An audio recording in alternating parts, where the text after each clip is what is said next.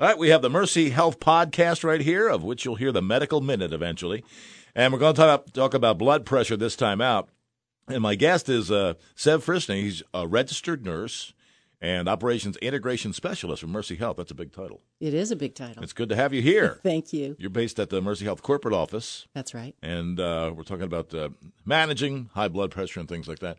And normal blood pressure, and, and I'll ask this because they do this with like height and weight and what's heavy and what's not. Exactly. Do they change the numbers on blood pressure as to what's normal, slightly above normal, or high? Actually, they recently did, probably in the fall of 17. Okay. Um, the the um, definition for high blood pressure used to be greater than 130 Mm-hmm. and greater than 90.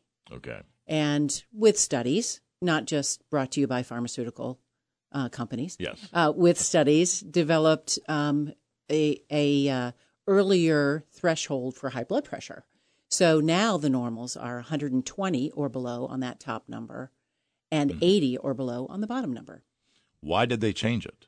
Well, with research showing that there's an earlier chance of things related to blood pressure, like heart attacks, Right. strokes, vascular disease, things like that.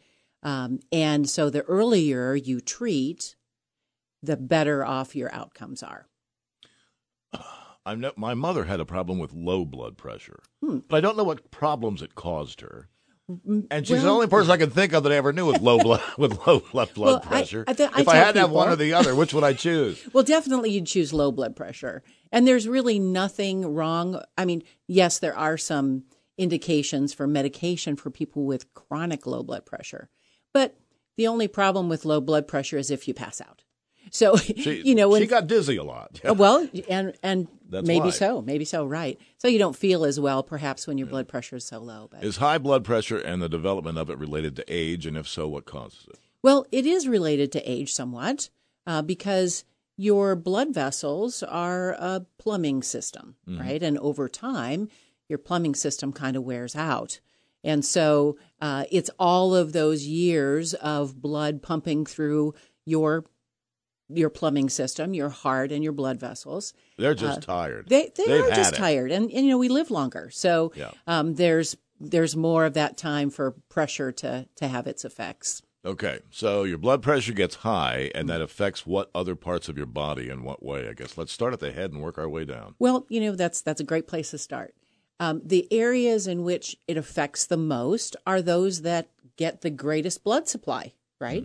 So um, because it's it's a blood vessel um, uh, issue with high pressure, so the brain can, after a while, um, have effects of high blood pressure, but most commonly the heart, and I think probably most people know that. Yeah. Uh, the kidneys, which are very vascular, have a lot of blood flow glo- going through them. So if they're constantly at high pressure, they're getting beat up. Yeah. And the blood vessels themselves. Um, so all of that carrying capacity is at under high pressure as well.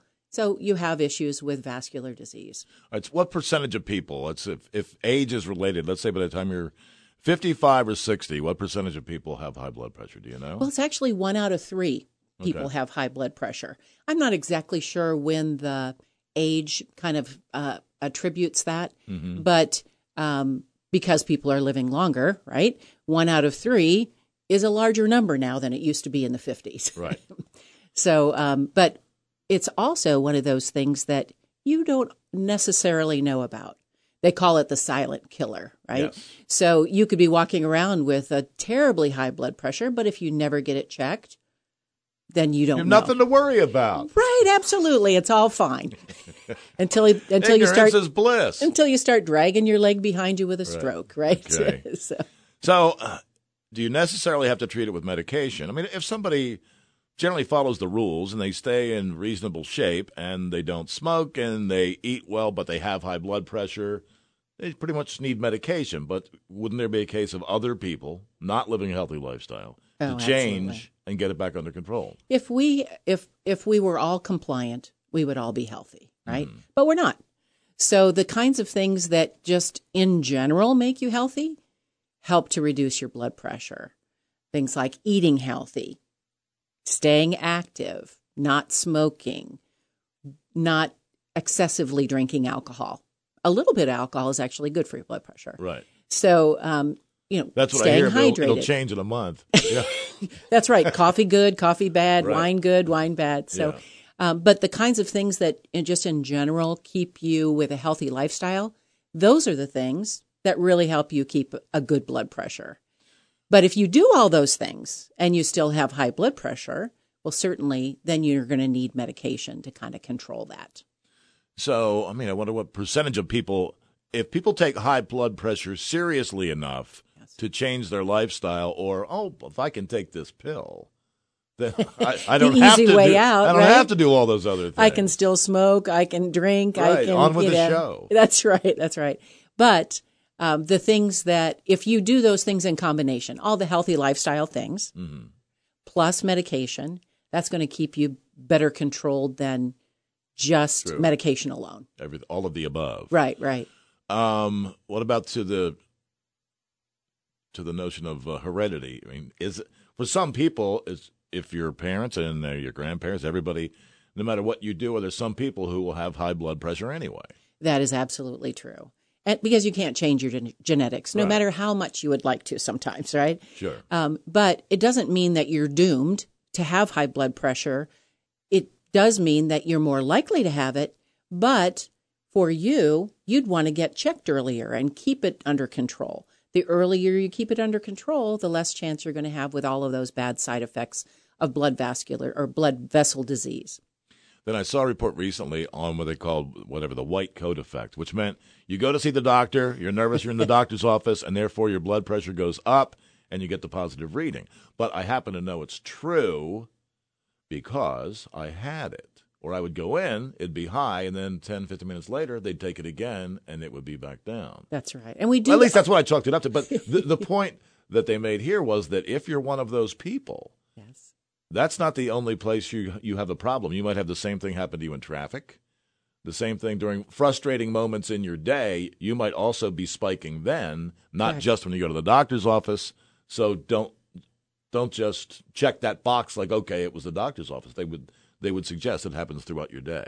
It's probably not a good thing that we uh, would have our blood pressure checked in traffic, right? it, it would oh, they be. had the thing. They, they put they, they? put this monitor on people, a twenty four hour monitor to go about your day, and then they read the spikes in the blood pressure, and they said, yes, you're one of those people. Well, white coat syndrome would kind of be seen as stressful, right? Right, and we do people. know that stress does increase your blood pressure. So the management of stress is one of those things that's a lifestyle issue that, Mm-hmm. well controlled, helps your blood pressure reduce.